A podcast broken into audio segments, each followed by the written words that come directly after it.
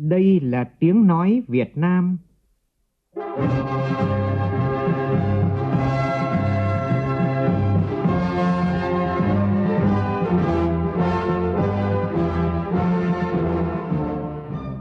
là tiếng nói Việt Nam, phát thanh từ Hà Nội, thủ đô nước Cộng hòa xã hội chủ nghĩa Việt Nam.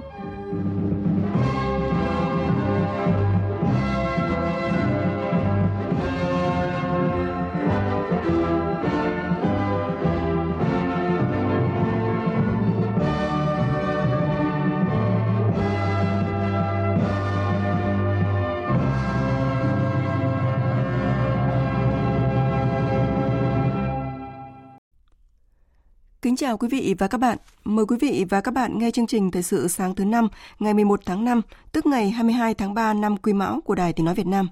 Chương trình có những nội dung chính sau đây.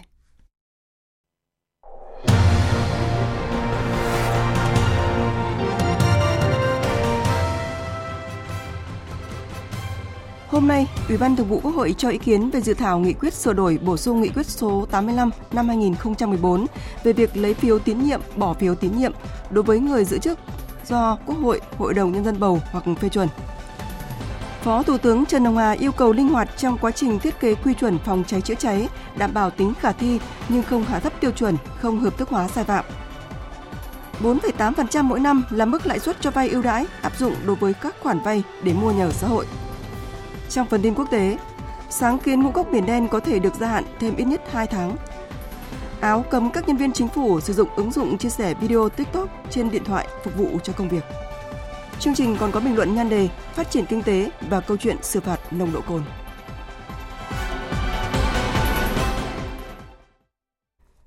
Bây giờ là nội dung chi tiết. Thưa quý vị và các bạn, tiếp tục chương trình phiên họp thứ 23. Hôm nay, Ủy ban Thường vụ Quốc hội cho ý kiến về dự thảo nghị quyết sửa đổi, bổ sung nghị quyết số 85 năm 2014 về việc lấy phiếu tín nhiệm, bỏ phiếu tín nhiệm đối với người giữ chức vụ do Quốc hội, Hội đồng Nhân dân bầu hoặc phê chuẩn. Phóng viên Lại Hoa thông tin.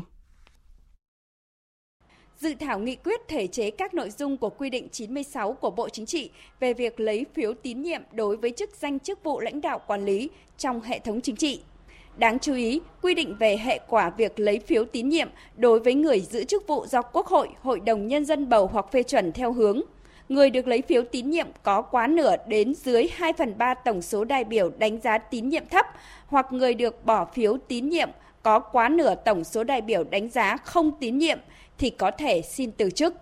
Đồng thời bổ sung các quy định về nguyên tắc căn cứ lấy phiếu tín nhiệm, việc công khai kết quả lấy phiếu tín nhiệm trên các phương tiện thông tin đại chúng. Trước đó khai mạc phiên họp lần thứ 23, Chủ tịch Quốc hội Vương Đình Huệ đề nghị Việc à, sửa đổi bổ sung nghị quyết 85 này ấy, khắc phục một số hạn chế bất cập trong thực tiễn và đảm bảo thống nhất với quy định của luật tổ chức Quốc hội, luật tổ chức chính quyền địa phương, đồng thời phục vụ trực tiếp cho việc tổ chức lấy phiếu tín nhiệm. Thứ hai là những điểm mới cái nghị quyết này so với nghị quyết 85, nhất là vấn đề về hệ quả của cái việc lấy phiếu tín nhiệm. Đoàn công tác chính phủ do Ủy viên Bộ Chính trị, Đại tướng, Bộ trưởng Bộ Quốc phòng Phan Văn Giang dẫn đầu vừa có buổi làm việc với tỉnh Hà Tĩnh về tình hình sản xuất kinh doanh, đầu tư xây dựng hạ tầng và xuất nhập khẩu trên địa bàn. Tại buổi làm việc, Ủy viên Bộ Chính trị, Đại tướng, Bộ trưởng Bộ Quốc phòng Phan Văn Giang đánh giá cao quyết tâm, nỗ lực vượt khó của Đảng bộ và nhân dân tỉnh Hà Tĩnh. Mong muốn thời gian tới, địa phương cần tiếp tục củng cố sức mạnh đoàn kết, coi đây vừa là nhiệm vụ, vừa là yếu tố then chốt quyết định thắng lợi công cuộc xây dựng và bảo vệ Tổ quốc trong tình hình mới. Phóng viên Trần Tuấn thường trú tại Lào đưa tin, trong khuôn khổ chuyến thăm và làm việc tại Lào, chiều qua tại thủ đô Viêng Chăn, đoàn đại biểu quân sự cấp cao Quân đội Nhân dân Việt Nam do Thượng tướng Nguyễn Tân Cương, Tổng tham mưu trưởng, Thứ trưởng Bộ Quốc phòng dẫn đầu đã đến chào xã giao Tổng Bí thư, Chủ tịch nước Lào Thongloun Sisoulith, Phó Thủ tướng Bộ trưởng Quốc phòng Lào Chăn Sạ Mòn, Chăn Nha Lạt và hội đàm chính thức với đoàn đại biểu cấp cao Bộ Quốc phòng Lào. Hai bên thống nhất trong thời gian tới, hoạt động hợp tác quốc phòng các cấp giữa hai nước cần tiếp tục được triển khai tích cực, có hiệu quả hơn nữa, trong đó coi trọng hợp tác xây dựng nguồn nhân lực, coi đây là vấn đề quan trọng chiến lược lâu dài. Linh hoạt trong quá trình thiết kế quy chuẩn phòng cháy chữa cháy, đảm bảo tính khả thi nhưng không hạ thấp tiêu chuẩn, không hợp thức hóa sai phạm. Đây là yêu cầu của Phó Thủ tướng Trần Hồng Hà tại cuộc họp với các bộ ngành và một số địa phương về việc thực hiện chỉ đạo của Thủ tướng Chính phủ tại công điện số 220 về việc tháo gỡ khó khăn, vướng mắc trong công tác phòng cháy chữa cháy diễn ra vào chiều qua tại trụ sở Chính phủ. Tin của phóng viên Phương Thoa.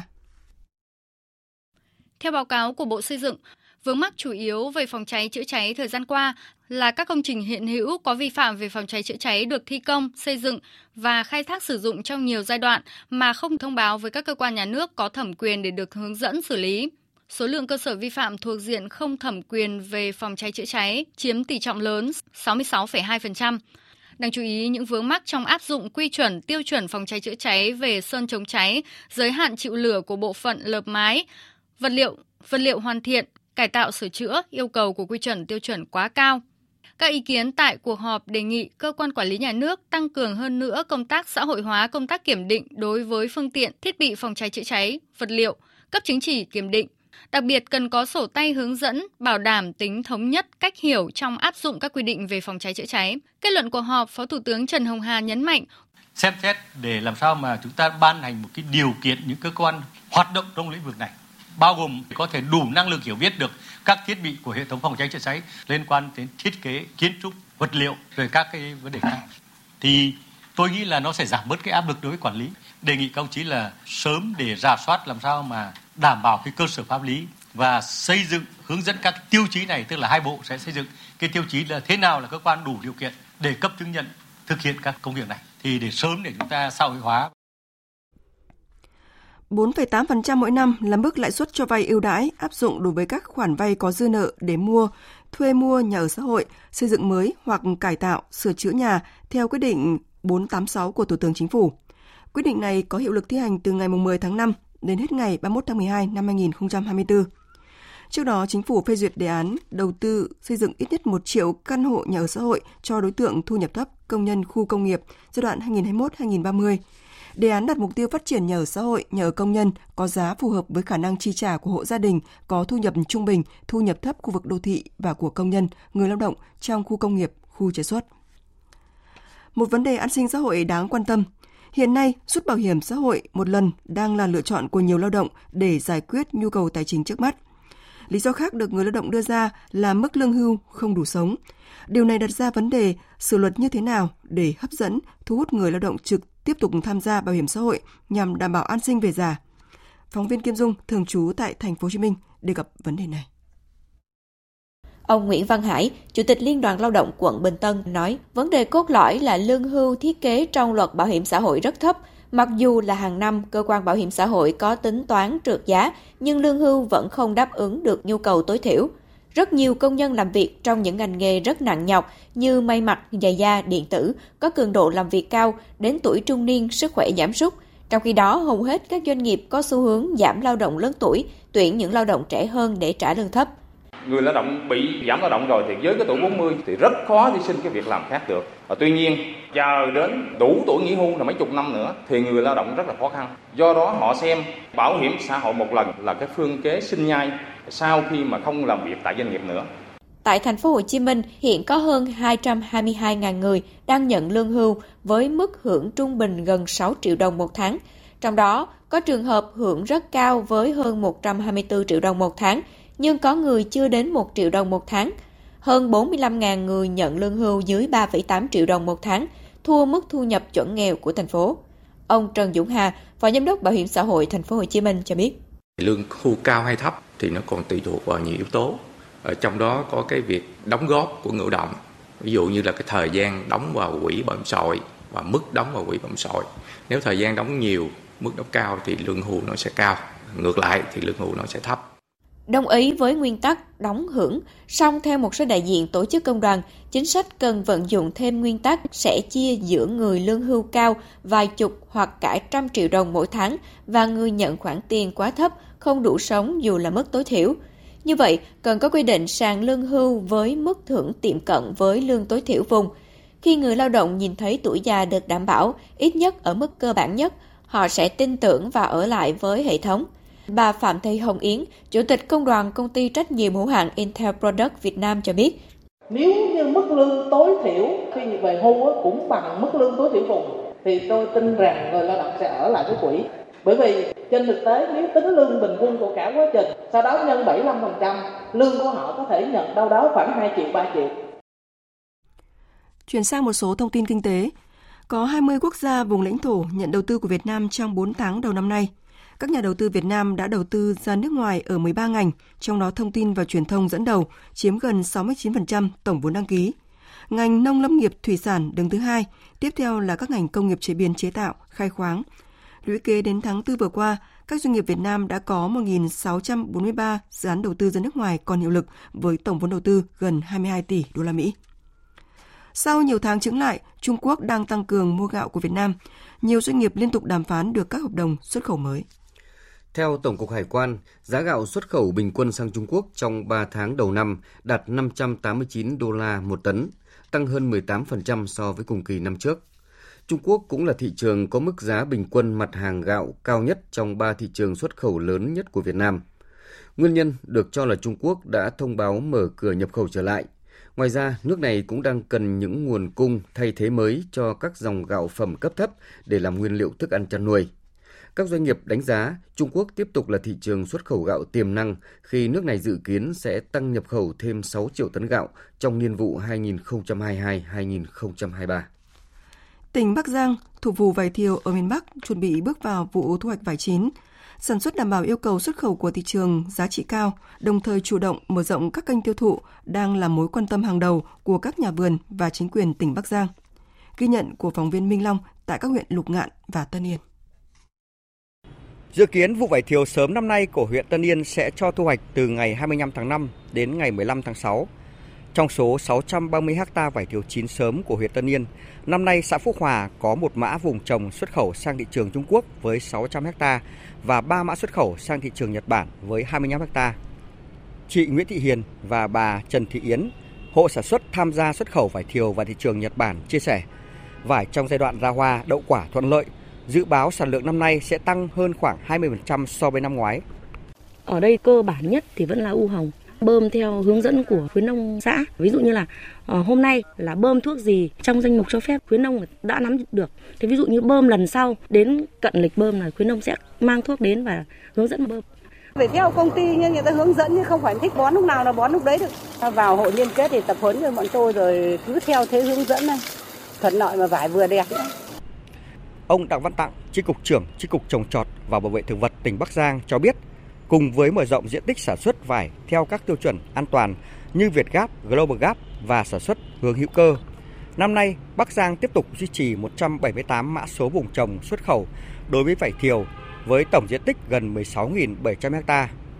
Song song với cấp và quản lý mã số vùng trồng, Bắc Giang đã và đang xây dựng chương trình số hóa vùng sản xuất tập trung nhằm truy xuất nguồn gốc sản phẩm theo yêu cầu của các thị trường xuất khẩu tập trung vào hướng dẫn sản xuất được ra cái quả vải thiều chất lượng cao nhất, sản xuất theo tiêu chuẩn an toàn, số hóa vùng sản xuất, vừa là để quản lý, vừa là để truy xuất được nguồn gốc, rồi cấp các mã số vùng trồng để tiện cho quản lý cái sản xuất. Việc nữa mà chúng tôi quan tâm đó là sơ chế, đóng gói, đặc biệt là tem nhãn nhãn mác sản phẩm, làm tốt công tác quảng bá, xúc tiến, thương mại để tiêu thụ quả vải được thuận lợi kể cả trong nước và xuất khẩu với tổng diện tích 29.700 ha, tăng 1.400 ha so với năm 2022. Việc đảm bảo chất lượng trong sản xuất cũng như chủ động kết nối tiêu thụ được kỳ vọng sẽ tiếp tục đem đến vụ vải thành công cho Bắc Giang trong năm nay. Thời sự VOV, nhanh, tin cậy, hấp dẫn. Chương trình tiếp tục với phần tin quốc tế. Tổng thư ký Liên Hợp Quốc Antonio Guterres đã lên án việc dân thường thương vong tại giải Gaza là điều không thể chấp nhận được và kêu gọi tất cả các bên liên quan kiềm chế tối đa.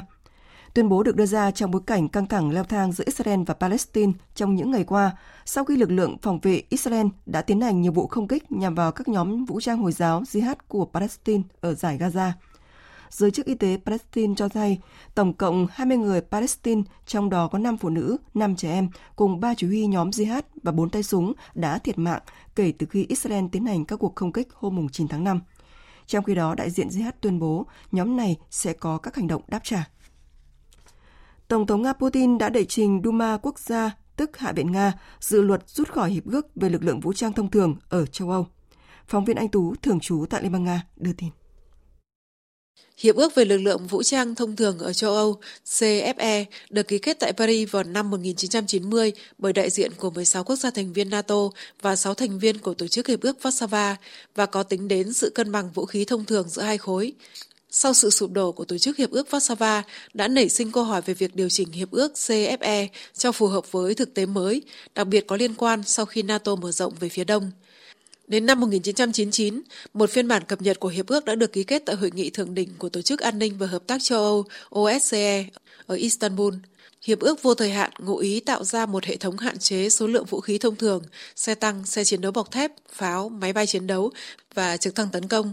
Hiệp ước thích ứng chỉ được phê chuẩn bởi bốn quốc gia Nga, Belarus, Kazakhstan và Ukraine, mặc dù tài liệu đã được ký bởi đại diện của 30 quốc gia.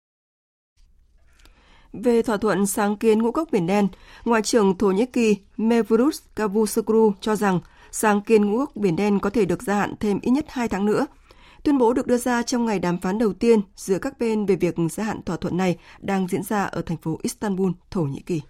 Phát biểu với báo giới sau khi trở về từ Nga, Ngoại trưởng Thổ Nhĩ Kỳ Mevlut Cavusoglu cho biết sáng kiến ngũ cốc Biển Đen là một trong những vấn đề được thảo luận trong chuyến đi.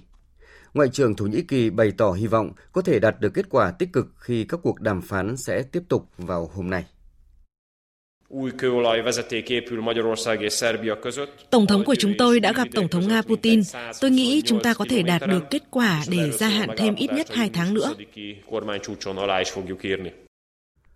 Trước đó, Nga cho biết sẽ không gia hạn sáng kiến ngũ cốc Biển Đen sau ngày 18 tháng 5 này, trừ khi các yêu cầu của phía Nga được đáp ứng để loại bỏ những trở ngại đối với xuất khẩu ngũ cốc và phân bón của Nga.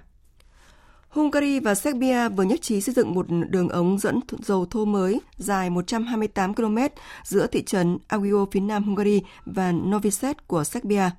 Ngoại trưởng Hungary Siarto Péter cho biết. Đường ống này sẽ được xây dựng với sự hợp tác giữa công ty dầu khí Amoral của Hungary với công ty vận chuyển dầu Transnafta của Serbia. Thỏa thuận về vấn đề này sẽ được ký kết tại cuộc họp song phương giữa chính phủ hai nước vào ngày 20 tháng 6 tới. Hiện Hungary nhận từ 9 đến 15 triệu mét khối khí mỗi đốt khí đốt mỗi ngày qua hệ thống đường ống dòng chảy Thổ Nhĩ Kỳ từ Serbia. Hungary quan tâm đến kế hoạch phát triển mạng lưới đường ống nội bộ của Serbia và coi đây là một vấn đề của châu Âu trong bối cảnh châu Âu đang phải đối mặt với những thách thức về nguồn cung năng lượng do cuộc xung đột ở Ukraine. Áo sẽ cấm các nhân viên chính phủ sử dụng ứng dụng chia sẻ video ngắn TikTok trên điện thoại phục vụ công việc. Đây là thông báo mới được Bộ trưởng Nội vụ Áo Gerhard Kanner đưa ra hôm qua, sau khi nhiều nước cũng có những động thái tương tự. Nhiều nước, trong đó có Anh, Mỹ và một số nước thành viên Liên minh châu Âu EU đã cấm nhân viên làm việc cho chính quyền sử dụng TikTok vì các lo ngại về an ninh. Hai thể chế hoạch định chính sách lớn của EU cũng đã ra lệnh cấm sử dụng ứng dụng này từ tháng 3. TikTok là ứng dụng thuộc sở hữu của công ty Baidan Trung Quốc. Thời gian gần đây, chính phủ và cơ quan quản lý tại nhiều nước đã tăng cường giám sát sử dụng ứng dụng này, dẫn các lo ngại về lạm dụng dữ liệu cá nhân của người dùng. Cơ quan khí tượng Nhật Bản thông báo một trận động đất ban đầu được xác định có độ lớn 5,4 đã làm rung chuyển tỉnh Chiba, thủ đô Tokyo và một số khu vực khác vào lúc dạng sáng nay theo giờ địa phương. Tuy nhiên, cơ quan chức năng của Nhật Bản không kích hoạt cảnh báo sóng thần. Hiện chưa có thông tin về thiệt hại do động đất này gây ra. Trước đó, Trung tâm Mạng lưới động đất Trung Quốc thông báo một trận động đất có độ lớn 7,5 đã làm rung chuyển quần đảo Tonga lúc 0 giờ 02 ngày 11 tháng 5 theo giờ Bắc Kinh, tức 23 giờ 02 phút ngày 10 tháng 5 theo giờ Hà Nội. Theo Trung tâm Mạng lưới động đất Trung Quốc, chấn tiêu của trận động đất nằm ở độ sâu 200 km, ban đầu được xác định có tọa độ 15,5 độ Vĩ Nam và 174,5 độ Kinh Tây. Vừa rồi là phần tin thời sự trong nước và quốc tế. Tiếp theo là tiết mục Nhật ký SEA Games 32.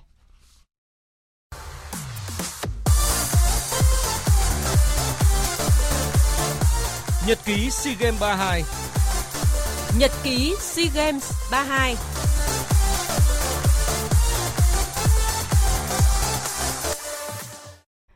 Thưa quý vị và các bạn, hôm qua tiếp tục là ngày thi đấu thành công của đoàn thể thao Việt Nam khi giành được tổng cộng 11 huy chương vàng.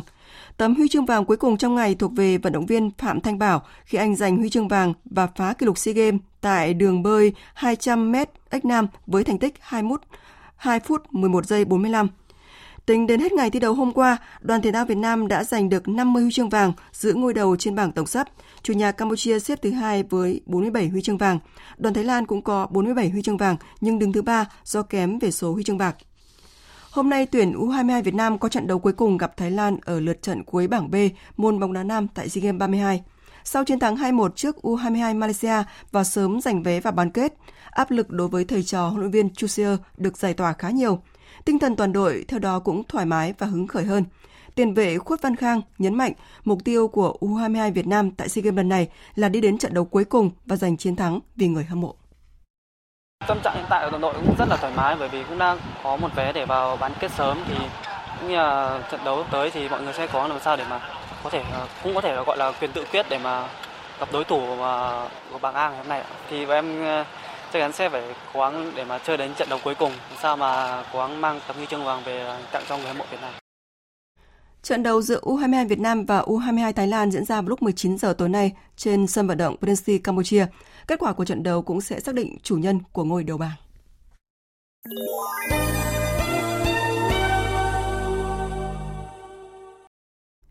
Quý vị và các bạn đang nghe chương trình Thời sự sáng của Đài Tiếng Nói Việt Nam.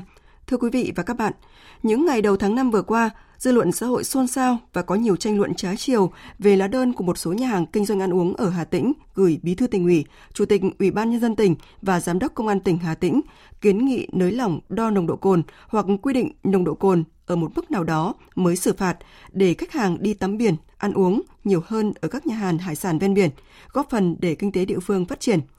Kiến nghị này có hợp lý không? Liệu có nên vì phát triển kinh tế mà bỏ qua sự an toàn về tính mạng, sức khỏe và tài sản của người dân? Bình luận phát triển kinh tế và câu chuyện xử phạt nồng độ cồn của biên tập viên Nghiêm Hùng phần nào làm rõ hơn những mâu thuẫn này. Phát triển kinh tế và câu chuyện xử phạt nồng độ cồn tưởng chừng chẳng có gì liên quan, nhưng về mặt nhân quả lại có mối quan hệ khá khăng khít. Khi việc xử phạt người điều khiển phương tiện giao thông có nồng độ cồn được tăng cường đẩy mạnh, số khách hàng ăn nhậu tại các quán ăn nhà hàng vì thế cũng bị sụt giảm. Nhiều nhà hàng chỉ hoạt động cầm chừng, phải cắt giảm nhân viên. Điều này đương nhiên sẽ ảnh hưởng trực tiếp đến doanh thu của những nhà hàng quán ăn, cả những hãng cung cấp rượu bia và cũng ảnh hưởng không nhỏ đến phát triển kinh tế chung của các địa phương. Vì thế, việc một số nhà hàng kinh doanh ăn uống ở Hà Tĩnh viết đơn kêu cứu cũng là điều dễ hiểu. Mà cũng chẳng riêng gì Hà Tĩnh, đây cũng là tình trạng chung đang diễn ra ở nhiều địa phương, đặc biệt là những địa phương chú trọng phát triển kinh tế đêm để thu hút khách du lịch. Như trong một bài phát biểu cuối tháng 4 vừa qua, Chủ tịch Ủy ban nhân dân tỉnh Bạc Liêu đã nhắn nhủ lực lượng cảnh sát giao thông dừng việc canh bắt phạt khách đi nhậu tại các quán. Ông cho rằng canh người vi phạm đề phạt không giải quyết được cái gốc của vấn đề mà chỉ gây thiệt hại về kinh tế cho du lịch địa phương. Vậy có nên nương tay, nới lỏng việc đo nồng độ cồn để giúp các nhà hàng quán ăn thoát khỏi cảnh ế ẩm? Câu trả lời là không. Vì nếu như vậy, chính là sự đánh đổi sức khỏe, tính mạng và tài sản của người dân để phát triển kinh tế, đi ngược lại chủ trương của Đảng và Nhà nước. Ai cũng biết, điều khiển phương tiện giao thông khi trong máu có nồng độ cồn không chỉ là hành vi gây nguy hại cho riêng người điều khiển phương tiện mà đó còn là mối nguy hại chung cho xã hội. Nếu không xử lý triệt để, thì sẽ vẫn còn đó những vụ tai nạn giao thông thương tâm, cướp đi tính mạng sức khỏe của biết bao người vô tội và gây ra những thiệt hại không nhỏ về mặt vật chất. Theo thống kê của Ủy ban An toàn Giao thông Quốc gia, khoảng 40% số vụ tai nạn giao thông và 11% số người chết có liên quan đến rượu bia. Riêng trong quý 1 năm nay, toàn quốc đã xảy ra 49 vụ tai nạn giao thông liên quan đến nồng độ cồn, làm chết 20 người và làm bị thương 43 người. Còn theo thống kê của Tổ chức Y tế Thế giới, tai nạn giao thông hàng năm cướp đi của nền kinh tế Việt Nam khoảng 2,5% tổng GDP, tương đương hàng chục tỷ đô la. Hơn thế nữa, nếu nương tay với những khách hàng của các nhà hàng quán nhậu để phục vụ cho sự phát triển kinh tế, cũng đồng nghĩa sẽ tạo ra sự bất bình đẳng trong việc thực thi pháp luật. một trong những nguyên tắc đã được hiến định. Phát triển kinh tế, trong đó có kinh tế đêm là cần thiết và đương nhiên không thể chỉ trông chờ từ việc bán rượu bia trong các nhà hàng quán ăn mà còn từ nhiều hoạt động dịch vụ khác. Vì thế, việc xử lý kiên quyết không đương tay với những người điều khiển phương tiện giao thông khi trong máu có nồng độ cồn là cần thiết. Đây cũng là mong mỏi chung của người dân cả nước để không còn nỗi ám ảnh bởi những vụ tai nạn giao thông nghiêm trọng và đau lòng từ rượu bia. Quý vị và các bạn vừa nghe bình luận Phát triển kinh tế và câu chuyện xử phạt nồng độ cồn qua sự thể hiện của phát thanh viên Hải Yến. Tiếp theo là thông tin dự báo thời tiết. Dự báo thời tiết Bắc Bộ và thủ đô Hà Nội có mưa vừa, có nơi mưa to đến rất to và rải rác có rông. Trong mưa rông có khả năng xảy ra lốc xét, mưa đá và gió giật mạnh, nhiệt độ từ 20 đến 28 độ. Khu vực từ Thanh Hóa đến Thừa Thiên Huế nhiều mây, có mưa vừa, có nơi mưa to đến rất to. Trong mưa rông có khả năng xảy ra lốc xét, mưa đá và gió giật mạnh, nhiệt độ từ 22 đến 31 độ. Khu vực từ Đà Nẵng đến Bình Thuận có mưa rào và rông vài nơi, có nơi mưa to đến rất to. Trong mưa rông có khả năng xảy ra lốc xét, mưa đá và gió giật mạnh, nhiệt độ từ 24 đến 33 độ. Tây Nguyên có mưa rào và rông vài nơi, trong mưa rông có khả năng xảy ra lốc xét, mưa đá và gió giật mạnh, nhiệt độ từ 20 đến 31 độ. Nam Bộ có mưa rào và rông vài nơi, có nơi mưa to đến rất to. Trong mưa rông có khả năng xảy ra lốc xét, mưa đá và gió giật mạnh, nhiệt độ từ 24 đến 33 độ. Tiếp theo là dự báo thời tiết biển. Bắc Vịnh Bắc Bộ có mưa rào và rông rải rác, trong mưa rông có khả năng xảy ra lốc xoáy và gió giật mạnh. Từ chiều, gió Đông Bắc mạnh dần lên cấp 4, cấp 5. Nam Vịnh Bắc Bộ có mưa rào và rông rải rác, trong mưa rông có khả năng xảy ra lốc xoáy và gió giật mạnh. Từ chiều tối và đêm chuyển gió đông bắc mạnh dần lên cấp 4, cấp 5. Vùng biển từ Quảng Trị đến Quảng Ngãi có mưa rào và rông rải rác. Trong mưa rông có khả năng xảy ra lốc xoáy và gió giật mạnh. Vùng biển từ Bình Định đến Ninh Thuận, vùng biển từ Bình Thuận đến Cà Mau, vùng biển từ Cà Mau đến Kiên Giang có mưa rào rải rác và có nơi có rông. Trong mưa rông có khả năng xảy ra lốc xoáy và gió giật mạnh. Khu vực Bắc Biển Đông và khu vực quần đảo Hoàng Sa thuộc thành phố Đà Nẵng có mưa rào rải rác và có nơi có rông. Trong mưa rông có khả năng xảy ra lốc xoáy và gió giật mạnh. Khu vực giữa Biển Đông, khu vực Nam Biển Đông, khu vực quần đảo Trường Sa thuộc tỉnh Khánh Hòa và Vịnh Thái Lan có mưa rào và rông vài nơi, gió nhẹ. Vừa rồi là thông tin dự báo thời tiết, bây giờ chúng tôi tóm lược một số tin chính vừa phát. Hôm nay, Ủy ban Thường vụ Quốc hội cho ý kiến về dự thảo nghị quyết sửa đổi bổ sung nghị quyết số 85 năm 2014 về việc lấy phiếu tín nhiệm, bỏ phiếu tín nhiệm đối với người giữ chức vụ do Quốc hội, Hội đồng Nhân dân bầu hoặc phê chuẩn. Linh hoạt trong quá trình thiết kế quy chuẩn phòng cháy chữa cháy, đảm bảo tính khả thi nhưng không hạ thấp tiêu chuẩn, không hợp thức hóa sai phạm. Đây là yêu cầu của Phó Thủ tướng Trần Hồng Hà về tháo gỡ khó khăn vướng mắc trong công tác phòng cháy chữa cháy. Ngoại trưởng Thổ Nhĩ Kỳ Cavusoglu cho rằng sáng kiến ngũ cốc Biển Đen có thể gia hạn thêm ít nhất 2 tháng nữa. Tuyên bố được đưa ra trong hôm qua, trong ngày đàm phán đầu tiên giữa các bên về việc gia hạn thỏa thuận này đang diễn ra ở thành phố Istanbul, Thổ Nhĩ Kỳ. Phần tóm lược những tin chính vừa rồi đã kết thúc chương trình thời sự sáng nay của Đài Tiếng Nói Việt Nam. Chương trình do biên tập viên Minh Châu biên soạn và thực hiện với sự tham gia của phát thanh viên Hoàng Sang và kỹ thuật viên Trần Tâm, chịu trách nhiệm nội dung Lê Hằng. Cảm ơn quý vị và các bạn đã dành thời gian lắng nghe.